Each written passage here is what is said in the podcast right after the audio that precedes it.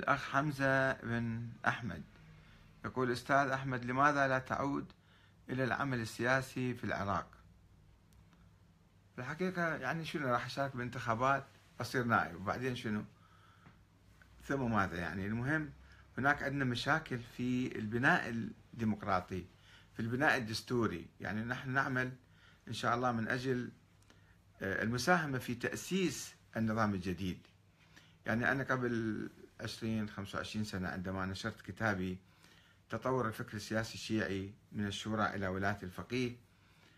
آه، أنا كنت أؤمن سابقا بنظرية ولاية الفقيه وذهبت إلى إيران لأنها جسدت هذه النظرية وكنت أراقب وأدرس هذه التجربة في إيران.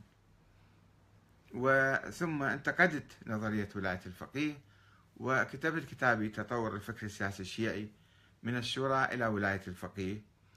آه، وقلت أن نظرية أهل البيت هي الشورى وليست الإمام الإلهية وأن الإمام الثاني عشر غير موجود وهو لا يعطي أي وكالة لأحد ولا أي نيابة لأحد من الفقهاء.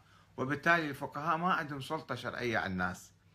إذا انتخبوهم الناس حسب الدستور يمكن يكون عندهم سلطة ضمن الدستور الديمقراطي. وتوقعت أنه في المستقبل في العراق تمنيت أيضا هذا الشيء وكتبت هذا الشيء أن يكون عندنا نظام ديمقراطي بلا ولاية الفقيه. وهذا اللي حصل في العراق الآن وحمدت الله على ذلك. ولكن إحنا يبدو نتقدم خطوة للأمام ونرجع خطوة للوراء إذا مو خطوتين للوراء. آه بعدنا إحنا معلقين بالفكر القديم اللي هو فكر بشري. المرجعية الدينية مرجعية مدنية مرجعية آه عرفية مو مرجعية دينية. ما عندنا شيء اسمه مرجعية دينية.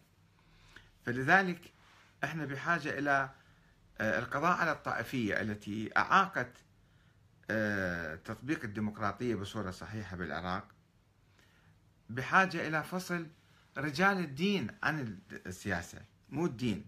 الدين في ضميرنا موجود. وما يمكن نفصل الدين عن العمل السياسي وإلا نصبح بلا أخلاق بلا ضمير. بحاجة إلى الدين في حياتنا وفي أخلاقنا ولكن يجون ناس معممين.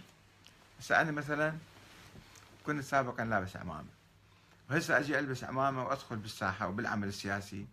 أكون يعني أشكل معادلات أخرى. يعني بعد الناس يتكلمون معاي أنا مجرب وشايف أعرف هالشيء هذا. يعني من أرتدي العمامة وأدخل في مجلس نفسيا أسيطر على الجالسين وبعد أحد ما يقدر يتكلم وياي وأنا شنو أقول من فوق موقع فوق يصير. الآن شوفوا أنتم المعممين الموجودين بالعملية السياسية الآن. في ناس يعني جعلين نفسهم فوق الدستور وفوق الشعب وفوق الأحزاب. هو يشكل له حزب بس حزب كله تابع له حزب حزب يكاد يعبد هذا المرجع أو هذا القائد المعمم أو هذا الزعيم. وهنا يصير في خلل. فإحنا اذا بحاجة إلى آه، تطوير الثقافة آه، الديمقراطية بحيث الناس هم يرجعون إلى كل واحد إلى رأيه يكون يحترم نفسه ويحترم رأيه وما ما يعني ينهار أمام المعمم لابس أمامه. مهما كان مناضل ومجاهد وعالم وخوش آدمي. بس أنا ما أتكلم على الأشخاص أتكلم على الزي. هذا يخربط العملية السياسية.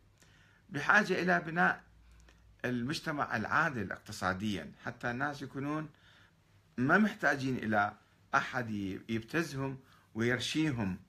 تعالوا آه انتخبوني ولا أنا مثلا آه يكون يستعبد الناس. اليوم قرأت خبر قبل قليل أن السعودية والإمارات تكفلوا بمساعدات للمناطق المنكوبة بالعراق أو استثمار مليار ونصف. وقالوا الآن مأجلين هذه الأموال مالتهم حتى يشوفون الانتخابات القادمة شنو تفرز.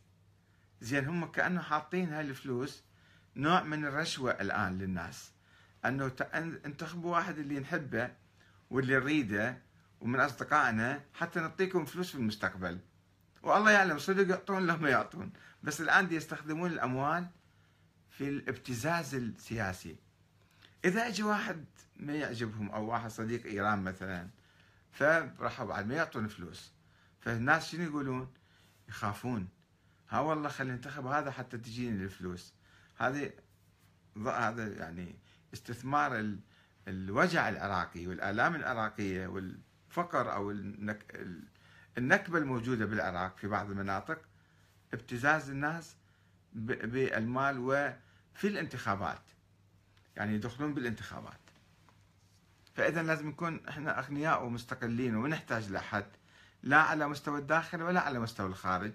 وأيضا آه، ثقافتنا تكون ما ننظر إلى أي واحد آخر هو فوق الدستور وهذا ممثل الدين وممثل الله وممثل الإمام المهدي وممثل كذا وبعض الشيوخ يعني الآن في النجف مع الأسف الشديد. يعني يقول ليش تقول دجال عليهم؟ يقول لك أنا وكيل الإمام أنا سفير الإمام أنا آه، ابن الإمام المهدي وهو دازني حتى أنا أكون اليماني وأسس جيش الغضب وحتى أجي أحكم بالعراق. وأمهد للمهدي. وهذا دجل هذا نوع من الابتزاز. ودول الجماعة اللي يتبعون. عقولهم كلها راح تسلب بعد ما حد ما يقدر آه، يفكر بصورة سليمة.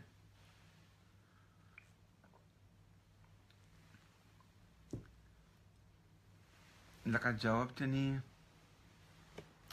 حسن الشاب يقول نعم أستاذي هذا تلبيس على الأمامة أن تقحم مكانتك الدينية في مجال السياسة ويصبح كل من يقول بخطأ المعمم في تسيير شؤون الدولة عدوا للدين. بن حمزة بن أحمد لقد جاوبتني حول بناء الإنسان أولا أو الديمقراطية الإنسان هو أهم شيء حتى تبنى ديمقراطية جيدة